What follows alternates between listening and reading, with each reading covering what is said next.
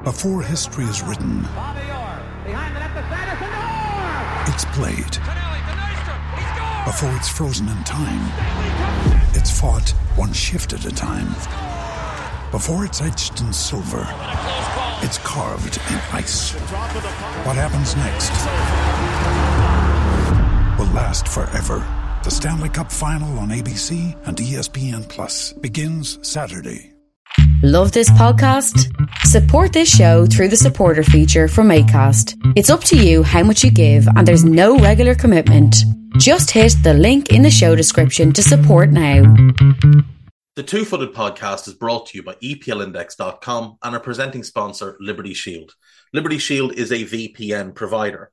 A virtual privacy network allows you to go online, change your location, access things you're geo blocked from while keeping your data safe. So, as an example, if you are a UK expat and want access to BBC iPlayer to watch Match of the Day or ITV Hub or all four, but you get that message that says this content is not available in your location, a Liberty Shield VPN gets you around that block, allows you to watch whatever you want on those services while also keeping your data safe. And it goes further than that. It allows you to open up Netflix's entire library by just changing your IP address. Liberty Shield is the number one rated VPN provider on Trustpilot with five star ratings across the board. So go to libertyshield.com right now, use the code E EPL25 and get either the hardware package or the software package.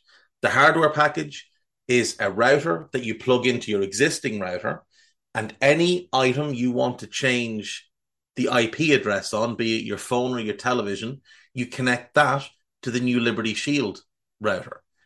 All other items can remain connected to your existing router. There's also a software package which is instantly downloadable to your device and you can get using straight away.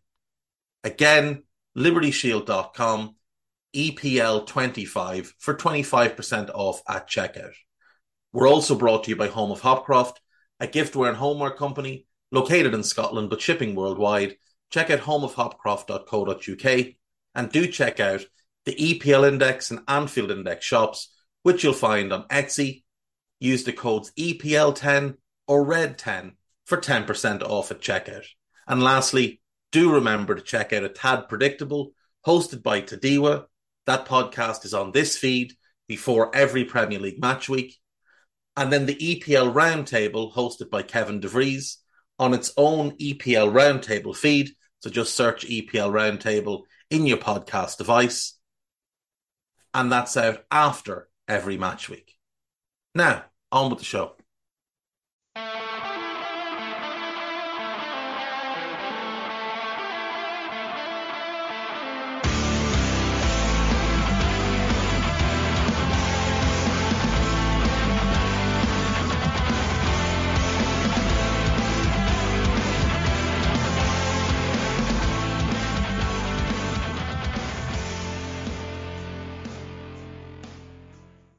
What's good, boys and girls? Two Footed Podcast. Today is Thursday. It is the 5th of October, and it is weather only suitable for ducks. And even then, you'd feel bad putting them out in it.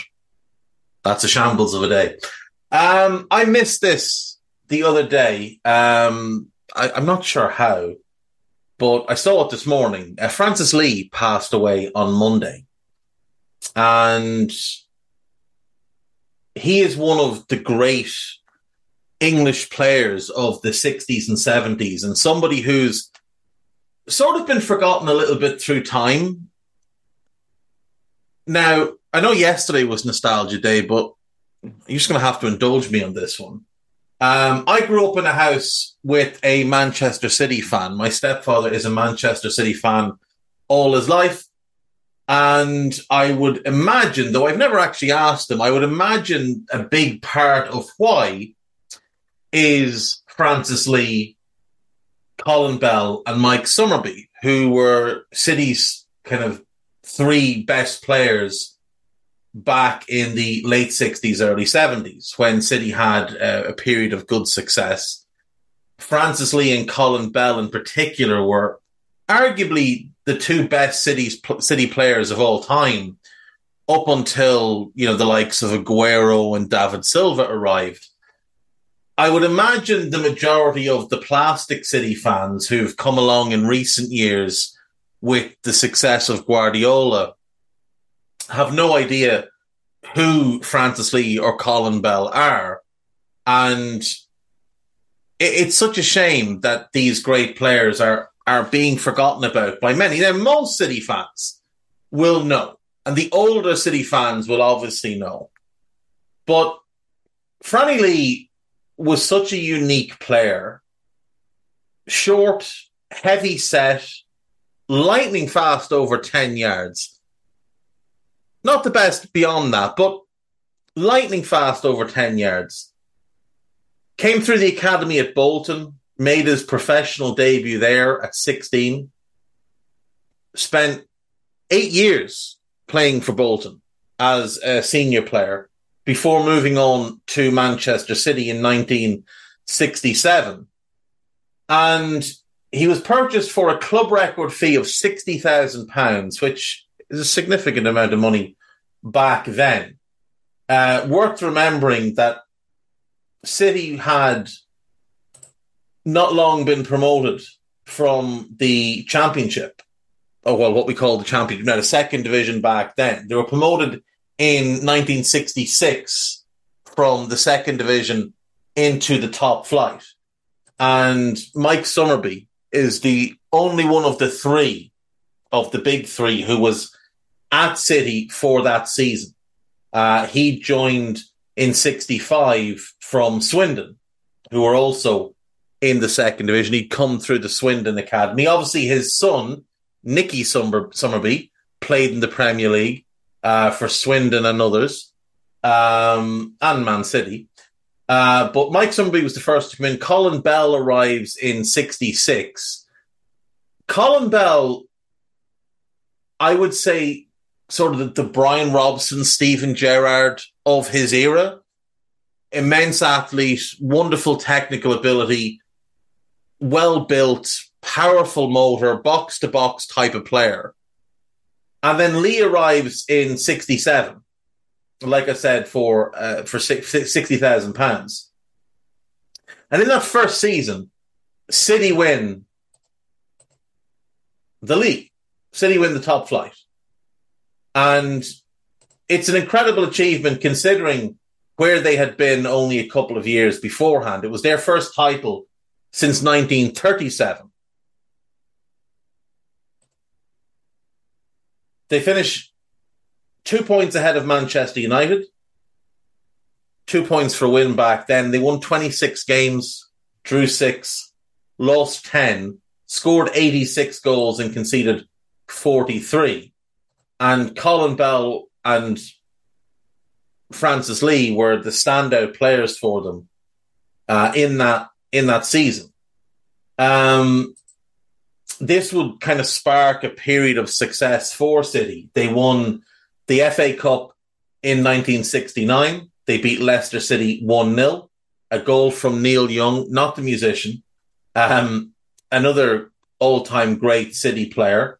And when you look at some of the names here, people like Tony Book, legend at City, Mike Doyle, Alan Oakes, Tony Coleman. These are players that played massive roles for City over the years.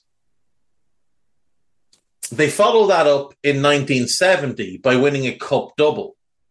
So they beat West Bromwich Albion 2 1 in the League Cup final. Um, Jeff Astle Baggy's legend put West Brom one up on five minutes. Mike Doyle equalizes on 60 and Glyn Pardoe scores the winner in the 102nd minute. Uh, Glyn Pardoe, for those who don't know, is City's youngest ever appearance maker. He was only 16 when he made his first team debut. Now, considering that was in 1962, that's an amazing achievement. And here we are now, 61 years later. Uh, Glyn Pardoe has passed away three years ago, and still nobody has beaten uh, his record. In that same year, they beat Gornik Zabazre, whose name I've butchered. Zab Zabraze, Zabraze, I Zabazre. Um, they beat them two one in the European Cup Winners' Cup final to bring the first ever piece of European silverware to Manchester City. And obviously, they've gone on to win the Champions League last season. They've won the Super Cup this season, but the last piece of European silverware they'd won before last season was in 1970, that Cup Winners' Cup. Uh, Young scored the opener. Francis Lee scored a penalty on 43 minutes. And Oslizlo scores on 68 to give Gornik a bit of hope. But in the end, in the end, City would go on to win the game. Uh, this game was played in Vienna, only an attendance of 8,000 people at the final, uh, which, you know, I mean, people didn't travel as much for games back then, I, I assume. Uh, Mike Summerbee actually missed that final. Uh, he was injured. I think he was actually on the bench, but didn't play. Uh, Mike Doyle got injured early in that final. Ian Bowyer came on. So that was the only sub they could make. Oh, no, they could make two at the time, wasn't it? But anyway, Mike Summerbee didn't come on. But Lee Bell and Summerbee, when I was a kid, uh, my stepfather had a, a, a VHS of Lee Bell and Summerbee. And, you know, when you're a kid and you're a football fan, and first and foremost, I I see myself as a football fan before even being a Liverpool fan. And I, I must have watched that thing endlessly. I, I'd say I must have watched it 20 times because I was always fascinated by football of the past uh, my grandfather had George Best VHS and Manchester United VHSs, the Busby Babes and stuff like that. And I watched them endlessly as well whenever I was up at his house because I just had this fascination with the football of the past. And I still do. I still have that fascination. Now, then, which would have been the late 80s, early 90s, my fascination was with the 60s and 70s and even the 50s, if you could find anything. Now, I, I, didn't have that awareness to, of where to find. I was, I was a child, but I would watch them endlessly.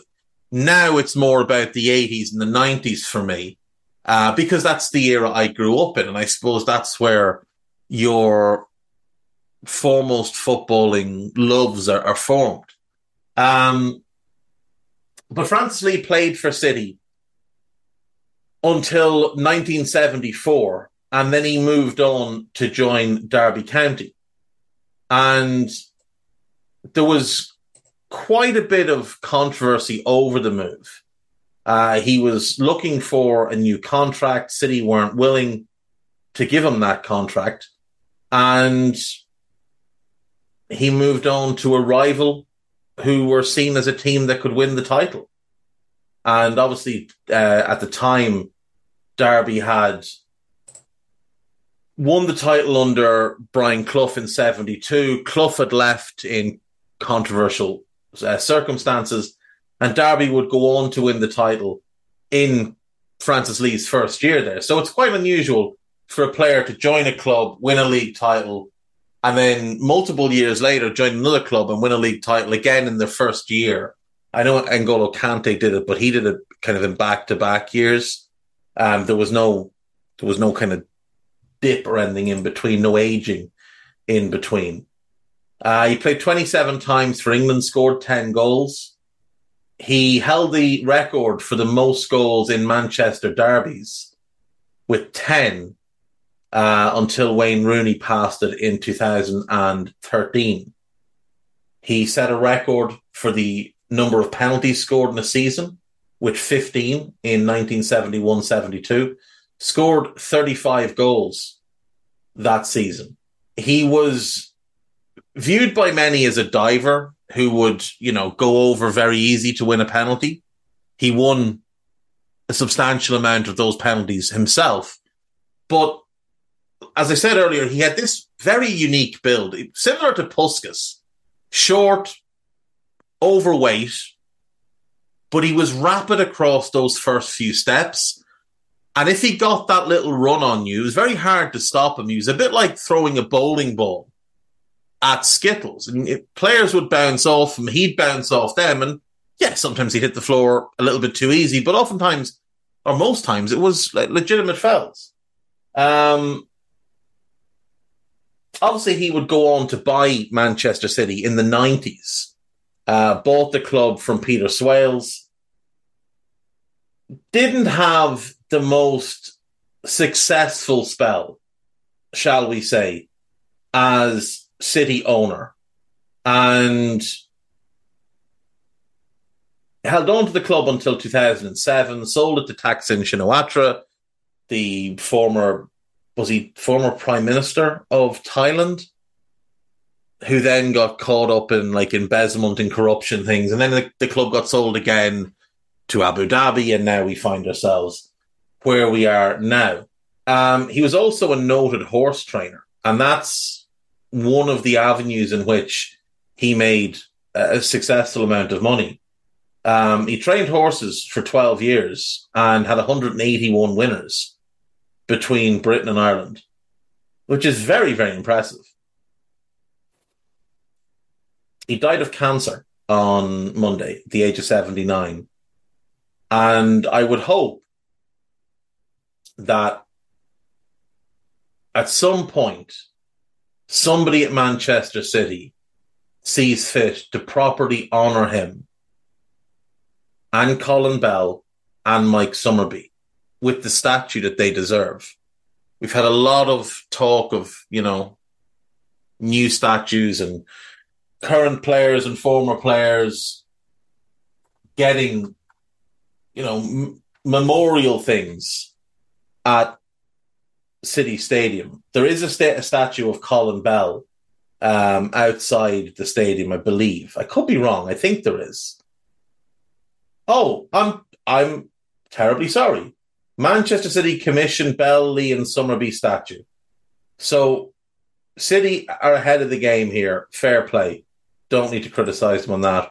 Uh, Colin Bell passed away in 2021. Uh, Mike Summerbee is the remaining member of that group, and he is 80 years of age. And so hopefully he's living a good life, uh, whatever it is he does these days. But yeah, Lee Bell and Summerbee, for me, growing up, just they've always been in my mind because of that VHS, because of my stepfather being a City fan. And so when I saw the news today, I was quite quite saddened by it um, because it's a little bit of your childhood that passes on. So now I want to find that. I assume it's on DVD at this point. Lee Bell and Summerbee. Let's see if we can find it on Amazon. Uh, no. No, there is a the VHS tape, the actual exact VHS tape is here, but it's unavailable. Um, well, that's an awful shame. I would have just bought it on VHS just to have it. There is a uh, a printed signed autograph picture of the three of them, but I, I, it's not what I want. So, um, anyway, yeah, right. Uh, on with today's show then. And last night we had Champions League action. And ladies and gentlemen, it is now official. Brendan Rodgers is the worst manager in the history of the world. Or the Champions League.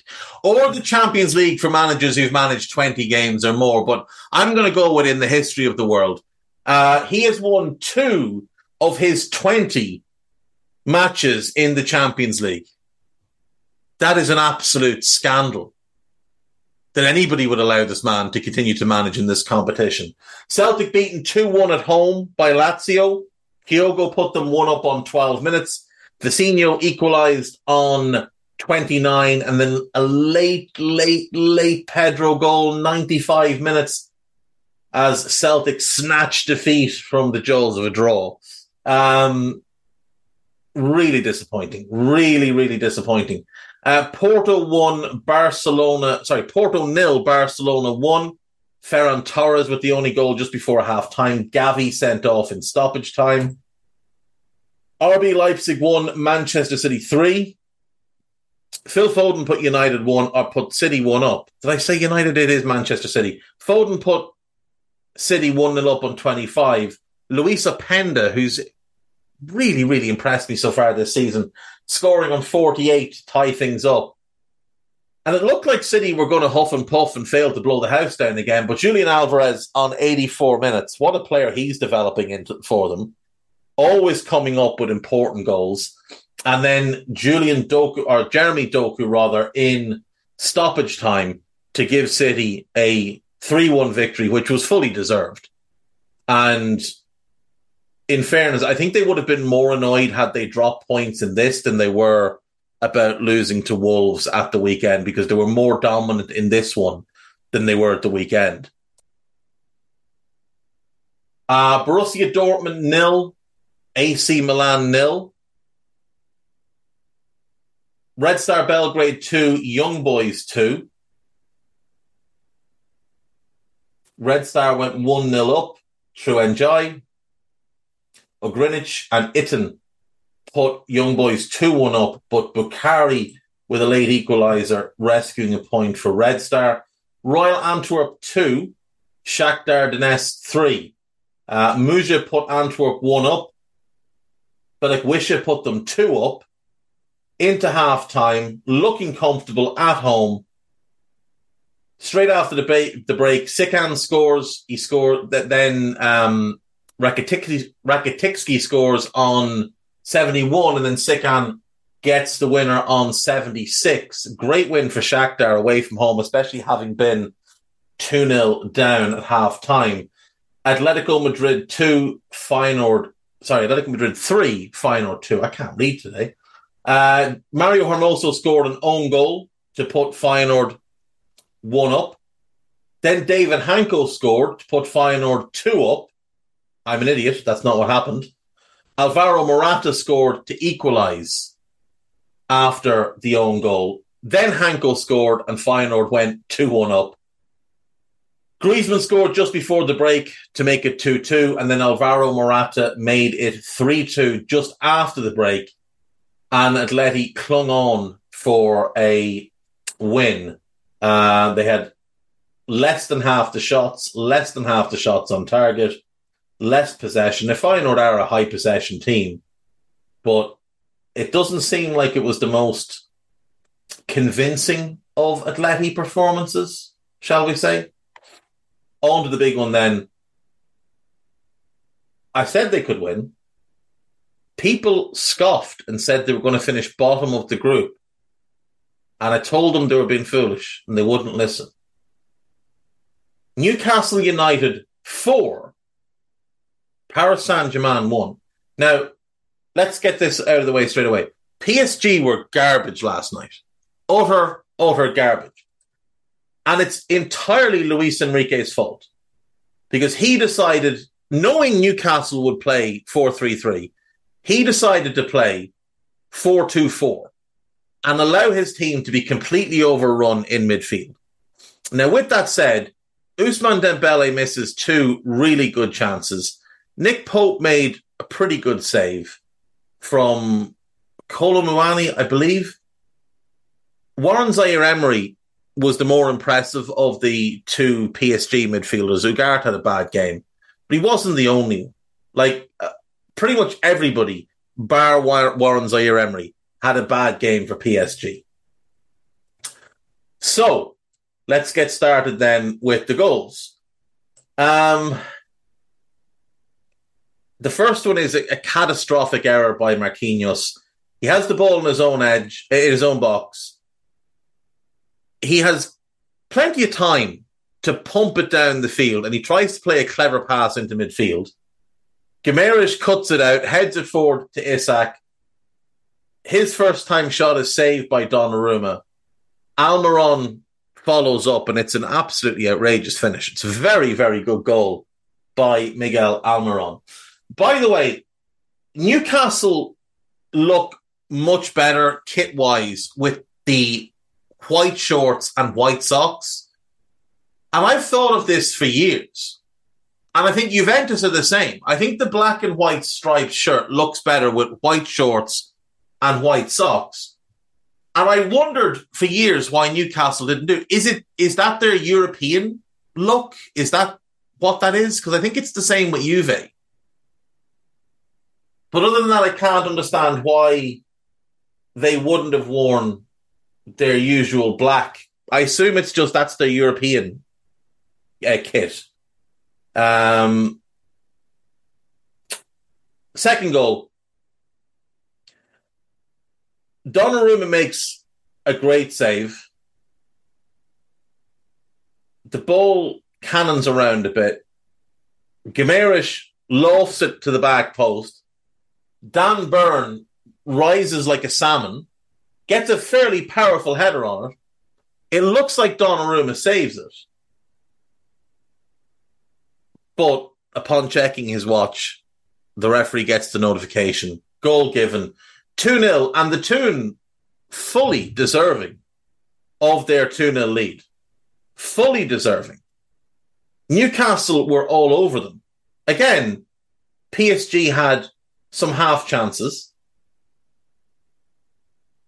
but Newcastle were so, so good in that early phase of the game they made it three just after half time, and it's Sean Longstaff. And this is a goal he'll he'll never forget. He's a, a local lad who's had some real trials and tribulations there. You remember he broke through what, four years ago, five years ago, maybe? And looked exceptional. Looked like a player who was destined for big things. And then he got Steve Bruce and having once been the target of a 40 million pound bid from Manchester United, I believe that was 2020, maybe? 2019. 2019, 2020, around then, United bid 40 million from Newcastle wanted more, a bid, maybe bid 30 and Newcastle wanted 40. Either way, he then got Steve Bruce. And it looked like his Newcastle career was over, but massive credit to Eddie Howe he has completely turned things around with um with Longstaff, and he's he's such an important player for them now. It's a shame that his brother hasn't had the same turnaround. Um, he's currently a free agent. I think he's still recovering from an ACL tear, which was a while ago. Um, I believe last December. Newcastle released him, which was really harsh. Like he got sent out on loan to Colchester, tore his ACL, and then Toon released him in the summer, like six months later. Like you should they, they should have given him an extra year's contract. That would have been the fair thing to do. I'm sure they are looking after him and taking care of his his rehabilitation. Um, but he should have been kept for another year on on a cheap contract. Like he, he's not going to have been earning big money. Um, but I hope that Matty Longstaff gets his career back on track the way his brother has. Uh, PSG would pull one back on 56 minutes. Uh, Lucas Hernandez off a really nice ball by Warren Zaire Emery. And it looked like 3 1 was going to be it. There was a couple of chances here, there, and everywhere. Both sides. Uh, Mbappe, who'd been garbage, had a couple of late chances, didn't take either of them. And then Fabian Schär decided that because he's Fabian Schär and he can only score incredible goals, he was going to score an incredible goal. He does brilliantly to win the ball back in midfield, plays the 1 2 with Murphy, moves on to it, and while falling over, lashes it into the top corner. It is a sensational goal. An absolutely sensational goal, and no less than Newcastle deserved. They were brilliant. They were absolutely brilliant last night. And PSG have a lot of thinking to do. Uh, I don't think that manager is very good. I said that ages ago on this podcast. I said it before they hired him. I said it when he was linked to Chelsea. I don't like Luis Enrique as a manager. He had success with Messi, Suarez, and Neymar, who are the greatest front three ever put together. He also had Busquets and Iniesta in that team, which is two thirds of the best three man midfield the game has ever seen. I don't know that winning the Champions League once with that group is all that impressive. I know he won a couple of league titles, but let's not forget Real won the Champions League before them and then ran off three in a row after them. Do we do we think they underachieved maybe a little bit with considering the talent, considering that front three, Lionel Messi, Luis Suarez, and Neymar before he went into semi-retirement? I think one Champions League might be underachieving. Anyway, in the groups, we went through groups A to D yesterday, didn't we? If not, Bayern, Galatasaray, Copenhagen United in Group A, Lens, Arsenal, Sevilla, and PSV in Group B, Real, Napoli, Braga, and Union Berlin in Group C, uh, Real Sociedad, Inter, Red Bull Salzburg, and Benfica in Group D. In Group E, Atletico Madrid are top on goal difference from Lazio. Then a point behind is Feyenoord. And coming up last is Celtic, who now play Atletico Madrid twice. So unlikely to be points incoming. Um, group F, Newcastle are top, then PSG, then Milan, and then Dortmund. And Toon obviously have Dortmund twice now. And I fancy them to take four points, which will mean that a point at home to Milan might be enough to get them through. If not, a win at home to Milan will be enough to get them through. In Group G, it's Manchester City, then Leipzig, Young Boys, and Red Star. In truth, City will walk that group. Uh, Barcelona, Porto, Shakhtar, and, and Royal Antwerp in Group H. We have Europa League and Europa Conference League tonight. Uh, lots of games. Eight Europa League games kicking off at seven. Uh, sorry, five forty-five. Those are Backa Topola, Aris Limassol. Sorry, Backa Topola versus Olympiacos, Aris Limassol versus Rangers, AEK Athens versus Ajax, which should be a good one. Uh, Real Betis versus Sparta Prague. Sporting against um, Atalanta, which I think is going to be a great game. Rakow against Sturm Graz. Freiburg against West Ham should be a decent one. And then Marseille versus Brighton in what is kind of a must win game for Brighton after the poor start they made in the competition.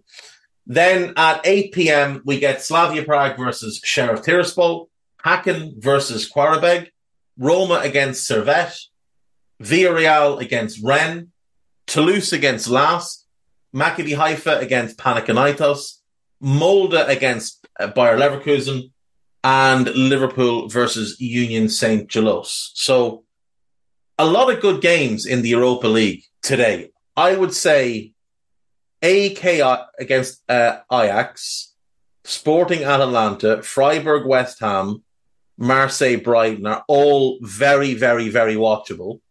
And then you get Villarreal versus uh, Rennes and Molde versus Leverkusen. The, the early games are better than the late games in the Europa League today. I think they're actually considerably better. But, you know, it is what it is. Europa Conference League, then. Uh, we currently have a game ongoing. Astana and Victoria Plzeň are at half time as I speak. Uh, Olimpija and Slovan Bratislava kick off at quarter to six, as do Besiktas Lugano, Bodo Glimt against Club Bruges, Breidablik against Zorya Luhansk, Ghent against Maccabi Tel Aviv, Ballkani against Dinamo Zagreb, and the Faroe team, whose name I can't say, against Lille. So as soon as I get done here, I'm going to stick on Astana against Victoria Plzeň because that's what's available to me. Um, then there are the 8 p.m. kickoffs: Aberdeen against HJK, Aston Villa against Zrinjski. Massive game for Villa after their poor first before, poor first result. Uh, at home as well, first time there's been European football at Villa Park in, in quite a while. So the crowd should be up to it.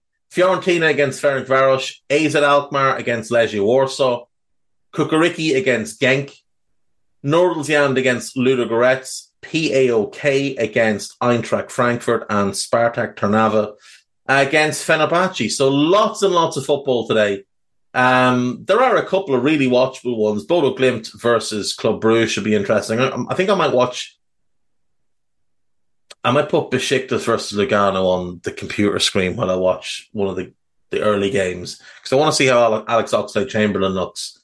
Um, obviously, I have to work for the Liverpool game, so I won't be watching any of the other games, but I might throw Aston Villa on just, just you know, because Aston Villa. It's, it's important that they're back in Europe. It's important to me anyway. Um, right, we'll take a break when we come back. I think we've only got two questions, and we'll do the news and the gossip. So I will see you in a sec. Right, welcome back. So we have two questions this week. They are from Isaac Gilding. The first one, your point about Haaland being having truly dreadful games while being a great player got me thinking. Who else would you class as a great or at least very, very good player? But when they had a stinker, it was truly awful to the point of being a hindrance. Mesut Ozil came to mind for me. That's a really good shout. Like, I love Mesut Ozil. He's one of my favorite players of the last 20 years. He's one of the best passers of the ball we've ever seen.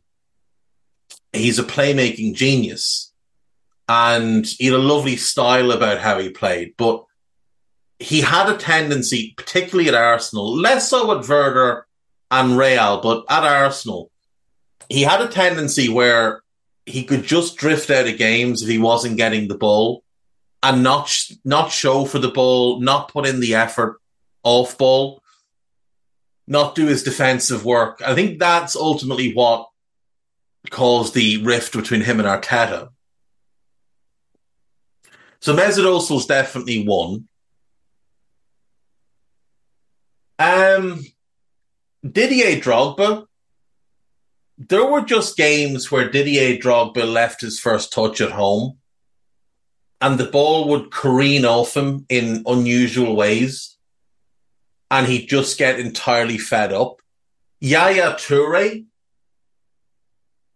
similar to Ozil. If he wasn't involved in the game, Yaya would drift through games. And Yaya was so good that he could drift through a game for 88 minutes, turn it on for two minutes, score one and make one, and City would win the game. But there were other games where he wouldn't turn it on and City would be playing with 10 men.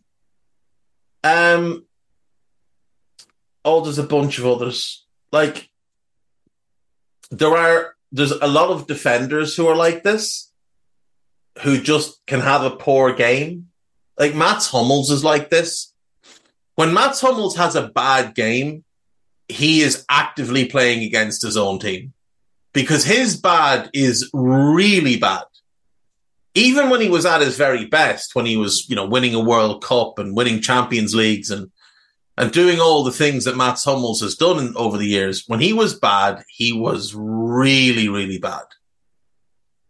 really, really bad. Um, I think Casemiro can be a little bit, not anymore, because he's sort of established a, a really solid baseline performance where at worst he's going to be a six out of 10. Now he might get himself sent off, which can be a hindrance in itself, but early Casemiro, like the first few years at Real could just be a complete liability if things weren't going his way.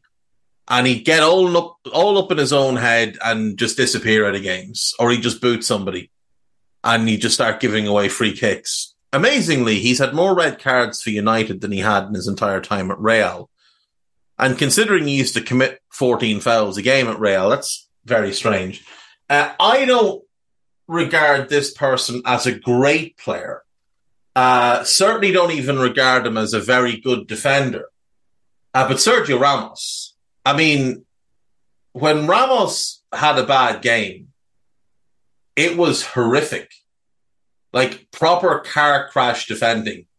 Because Ramos was never a great defender. He was a very good footballer. I wouldn't say a great footballer, but a very good footballer, a great leader, and a great mentality, a great big game player.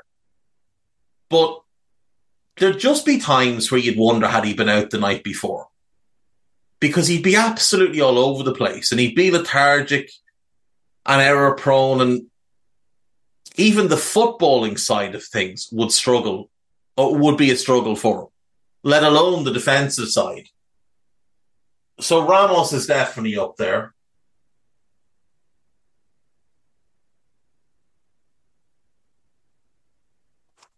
Um, who else? Who else? Who else?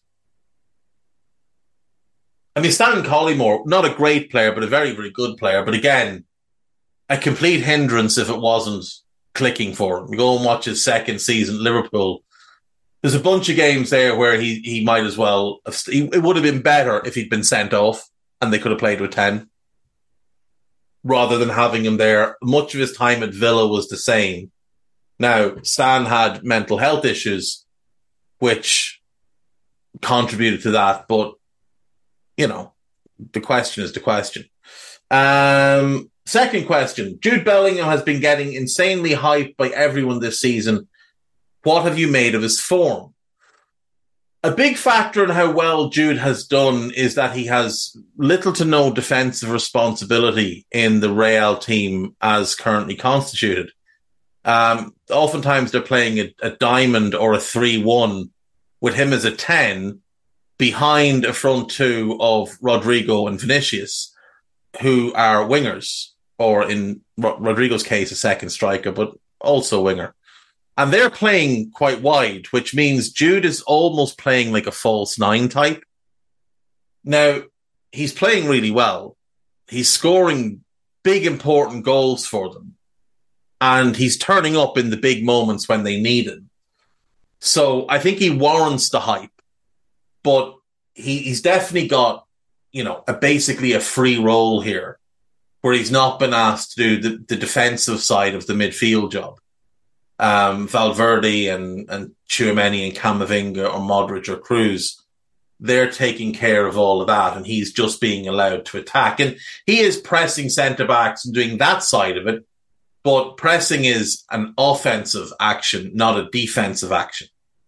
You're pressing to win the ball high up the pitch, counter pressing, I suppose, to win the ball high up the pitch in order to launch that counter attack and, and have an unsettled defense to transition against. Um, he's doing that well, but again, he's he's not been asked to track runners. He's not been asked to block off passing lanes or, you know, do the defensive side of things the way he would have at Dortmund. So I think he's been excellent, but the role is is benefiting him hugely. And I, I wonder is that his long term role there because obviously everybody assumes they'll get Mbappe in the summer. Um, they're also apparently looking at Victor Osimhen, according to some reports I saw. So if they were to get both of them, then Vinny goes right wing Valverde plays left wing. Sorry, Vinny goes left wing. Valverde plays kind of right wing, but tucked in. Um, and Jude is going to have to play in the midfield too with Tchouameni, which puts Camavinga at left back. And that, that's outrageously strong. You've got one of the best goalkeepers in the world then behind that. You've got Alaba, you've got Militao. I would still like an attacking right back, an, an Achraf Hakimi type. Mary, maybe Jeremy Frimpong. Maybe. I don't know if, if Frimpong and Camavinga as your fullbacks is the ideal, but it wouldn't be bad. Hakimi would be ideal if they could somehow get him back, but they're not going to be able to afford Osman on top of what they'd have to pay uh, signing fees, etc. for for uh, Mbappe and PSG won't do business with them on on Hakimi. So maybe maybe someone like Jeremy Frimpong. Um, ideally, I'd like an upgraded centre back as well, but they, if I was them, but you can't do everything in one summer. Uh, so that is the end of our questions. On to the news now. The 2030 World Cup is to be held in six countries across three continents. So Spain, Portugal, and Morocco are the co-hosts, and they've all been granted automatic qualification. And we knew this was the likely outcome. Spain, Portugal, Morocco. It's one more country than I'd like to have involved, but geographically it makes sense. The, you know, Morocco and Spain are very, very close. And obviously Portugal and Spain are, are connected. So I don't mind, I don't mind that part of it. The other side of it though is that to celebrate the 100 years since the first World Cup, they are going to hold the first three games of the tournament in Uruguay, Argentina, and Paraguay. Now, I I get it, but I don't get it. Why not just hold the World Cup in South America? Like, why not give the World Cup to Uruguay and Argentina and Paraguay if need be? I I don't really understand that. Uh, FIFA also confirmed that only bids from the Asian Football Federation and the Oceania Football Confederation will be considered for the 2034 World Cup. Saudi Arabia have said that they plan to bid. Um, I'm very hopeful that Australia and New Zealand will get together and put in a bid which satisfies both because Australia play as part of the Asian Football Confederation. New Zealand are the dominant force in the Oceania. So doesn't that make a ton of sense as a bid? Australia and New Zealand? They already have the infrastructure. There's no issues with, with stadiums. They've got incredible stadiums in both countries between if we consider Stadium Australia, whatever it's called now. Uh, yeah, it is called Stadium Australia. Uh, Melbourne Cricket Ground could be used because they use it for rugby league, so it can be reorientated to a, a, a rectangle pitch. You've got the Perth Stadium, which is sensational. You've got the Adelaide Oval. You've got Dockland Stadium, Lang Park, Cusack Stadium in Brisbane. So you could have two in Brisbane. Uh, you've got the Sydney Cricket Ground, the Sydney Football Stadium. You've got the Brisbane Cricket Ground. These are all just stadiums that are over 40,000. Now, you're not going to put three in Brisbane, but you might put two. But they've got a bunch of stadiums in Australia that are absolutely ideal. I mean, the Melbourne Cricket Ground holds 88,000 people. Stadium Australia holds 83,500. The Perth Stadium, I believe, would hold about 70,000 for a football match. Uh, the Adelaide Oval holds about 54. Docklands holds 56. Lang Park holds 52 and a half. Cusack holds 48 and a half. Sydney Cricket Ground holds 48. Sydney Football Ground holds 45. So, you know, more than enough. Um, and then in New Zealand, you've got a bunch of really high end rugby stadiums that could absolutely be used. You've got Eden Park, which is a mecca. You've got Sky Stadium, uh, Forsyth Barr Stadium in Dunedin. You've got the Mount Smart Stadium in Auckland. They're all over 30,000. So you could use those four, maybe one other, maybe you go to Hamilton and use the Waikato Stadium. And then you've got a bunch in Australia that'd be perfect. I, I think they could have the best off the best bid going in. You've got great cities there to host it as well. Perth, Adelaide, Melbourne, Sydney, Brisbane. If they wanted to use somewhere in the north, maybe they could look at that as well. Um, what venues do we have in the north of Australia that would work?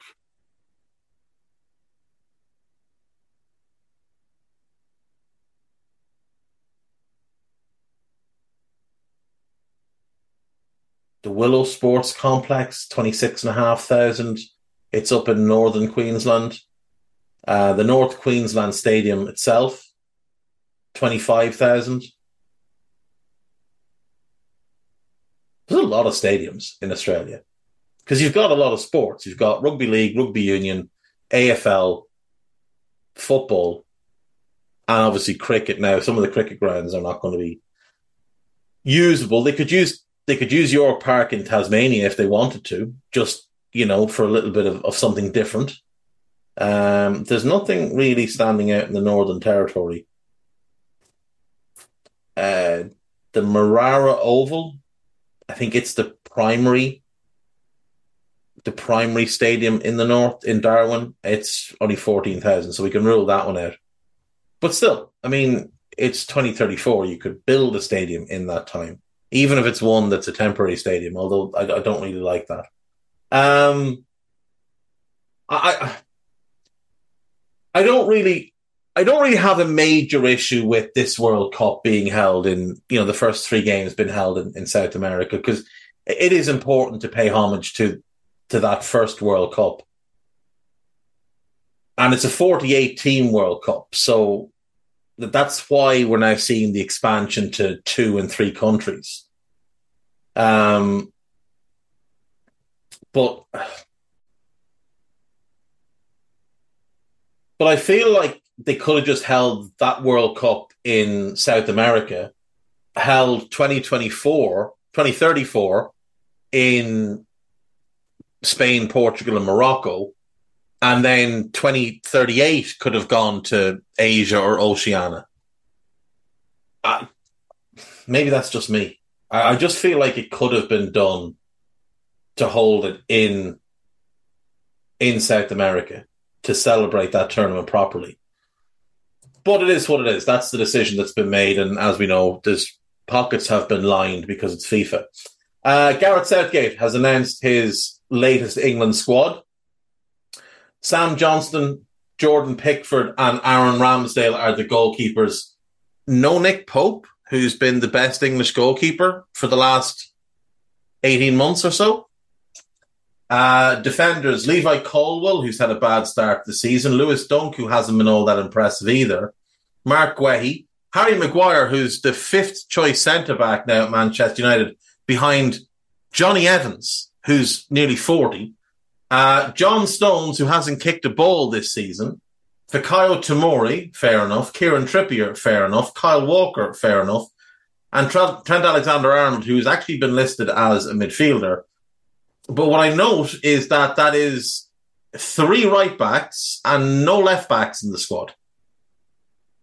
None. Not a single left back. There are no left backs good enough to play for Gareth Southgate. Is Ben Chilwell injured?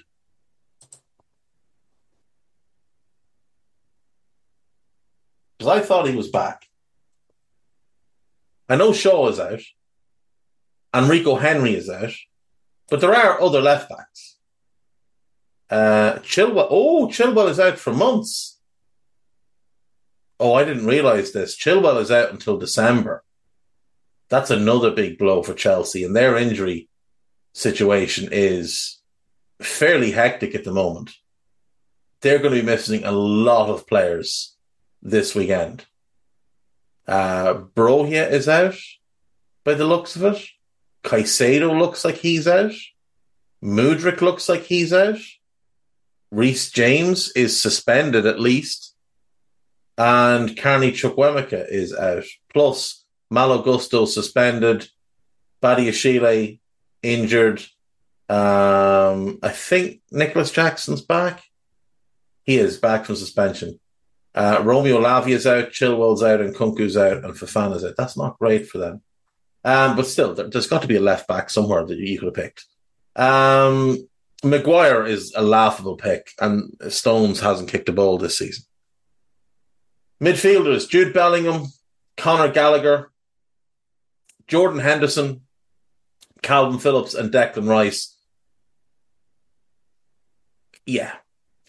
Uh, Forwards Jarrod Bowen, fair. Phil Foden, absolutely. Jack Grealish, he hasn't played well this season. Harry Kane, yeah. James Maddison, good to see him in the squad. Eddie Nketiah back in the squad. Don't really understand that one. Marcus Rashford, Bukayo Saka, they're obvious ones. And Ollie Watkins, and it's great to see him getting a call up. Um, Raheem Sterling left out again, though. I, I can't help but note. Um, but I suppose, look, that's just what Gareth Southgate's going to do. He's leaving after the after the Euros, and he's just going to continue to pick the same garbage that he's always picked.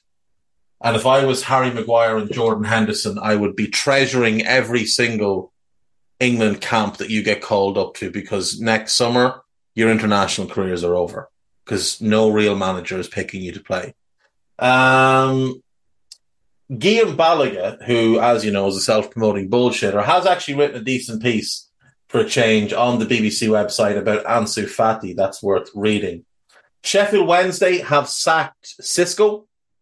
Uh, they've made a winless start to life in the championship. Obviously, Darren Moore came in, got them promoted from League One, and then left in the summer. And Xisco was appointed to replace him. Um, Xisco, not the first time he's uh, come in, in in a firefighting late appointment before a season kind of role. Same thing happened at Watford. But out he goes real quick. He lasted 12 games. He lasted 13 games in his last job and was sacked in January from Anorthosis in Cyprus. So, having failed in Cyprus, it was decided that he was the man to come in and take over in uh, take over at Sheffield Wednesday. I'm wrong about his tenure at Watford. He took over mid-season, is what he did. He took over mid-season. He took over in December, and was fired in the October. Um, having gotten them promoted, which was actually a fantastic achievement. He took over from Ivic had been appointed just before the season started. Xisco replaced him, and then he himself got sacked. Um, fantastic stuff. Fantastic stuff. So we'll wait and see who who uh, Sheffield Wednesday go for next. I'm sure if Frank Lampard had any humility about him, he'd actually throw his hat in the ring, but he won't. But you know, Sheffield Wednesday are another one of these clubs who are, I would say, badly owned. I think that's probably fair to say. Chansiri hasn't really done uh, a whole lot of good since taking over. And their next manager will be their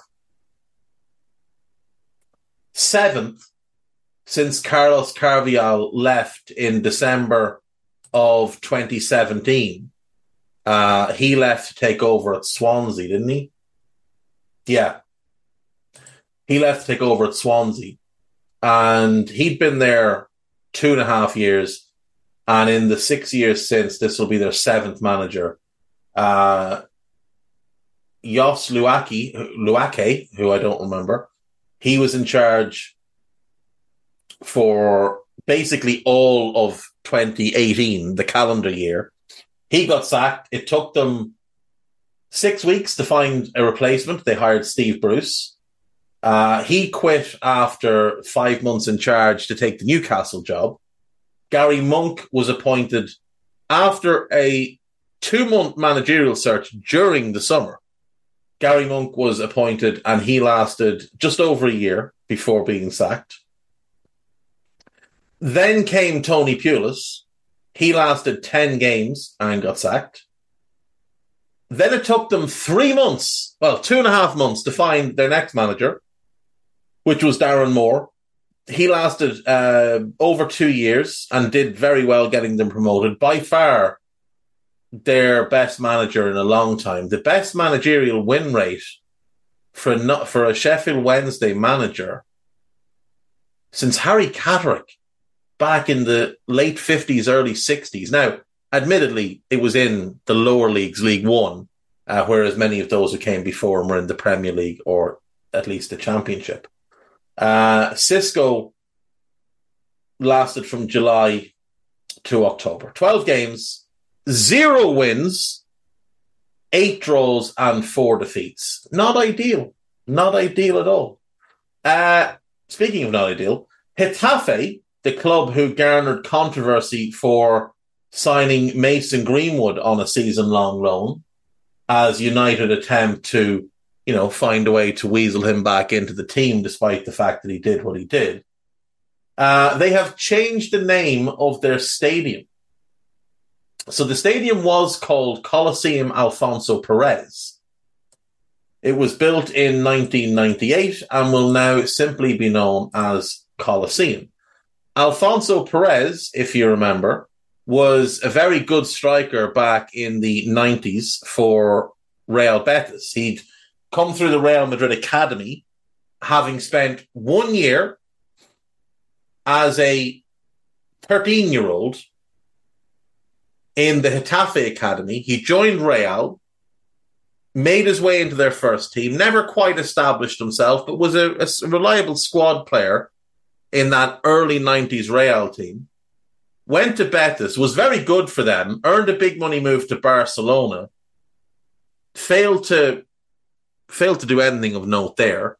Uh, got loaned to Marseille, ended up back at Betis. Uh, 38 caps to the Spanish national team. Uh, so the stadium was named after him, despite the fact that he never played for them and was only there for one year as a 13 year old. But he made some disparaging remarks in an interview recently about female footballers. And obviously, those are well out of line. And then, considering everything that's gone on in Spain with the women's national team over the last couple of months, uh, the decision had to be made to remove his name from the stadium, which should never have been named after him to begin with. Um, Kieran Dyer has left hospital after a successful liver transfer uh, transplant. He was diagnosed with primary sclerosing cholangitis, a chronic liver condition with no cure. Kieran Dyer was a very, very good player back in the day, um, who made some made some mistakes, but uh, he is working now as a coach. Uh, I believe he's at Chesterfield. Yeah, he is first team coach at Chesterfield, and um, hopefully, hopefully this this liver transplant uh, keeps him keeps him going for a long time. Um,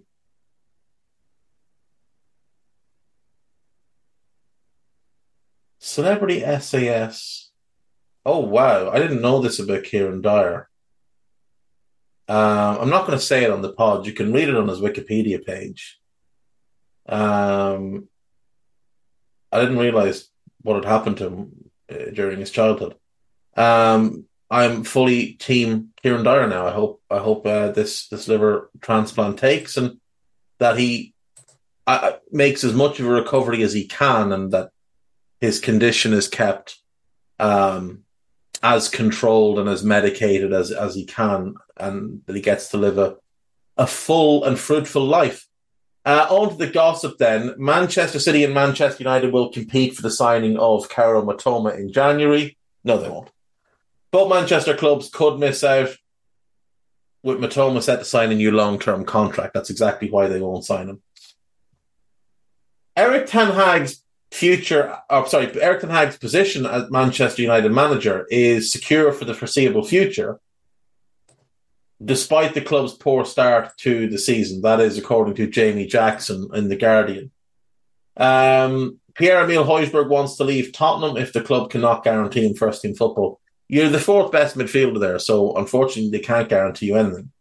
Chelsea want to sign New York Red Bulls 15 year old American winger Julian Hall but face competition from United City, Real Madrid, and Bayern Munich. Bayern are set to offer Alphonso Davies a new contract to fend off interest from City, Chelsea, and Real Madrid. Um, Bayern winger Leroy Sané could leave the club next summer. Uh, Thomas Tuchel adores him, so I'm not really sure that's any kind of possibility. West Ham are among several clubs interested in signing uh, Emile Smith Rowe. They don't actually have any need for him, but if Paqueta leaves, then that will open up a need for him. He could play left side with Kudus as the 10, Bowen right side, and that would be quite a formidable trio behind the striker. Fiorentina are set to offer Italy under 19 defender Michael Kayode a new contract with Arsenal showing interest.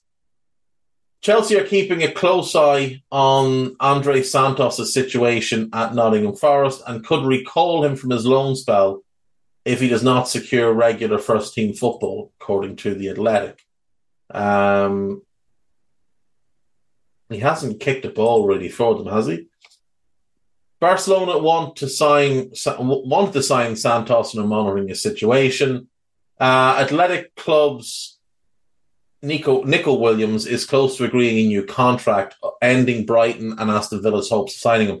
He's out of contract in the summer, and I'd imagine I'd imagine if he does sign a new deal, it'll have an affordable buyout in it because otherwise there's, there's no benefit to him in doing that. He's doing the club a favour by signing a new deal. He's not going to stay there long term. He's not going to be like his brother. Arsenal, Liverpool, and Manchester United are among a host of Premier League clubs interested in Feyenoord's 22 year old Dutch midfielder Quinten Timber, who is the brother of Jurrien Timber. Ivan Toney is considering leaving Brentford in January with Tottenham or Chelsea likely destinations. I think Tottenham is perfect for him. Burnley are interested in Millwall's 18 year old English under 19 midfielder Romain Esse. Very, very talented. And that's it. That's all I've got for today. So I will see you all tomorrow. Take care of yourselves. Bye bye.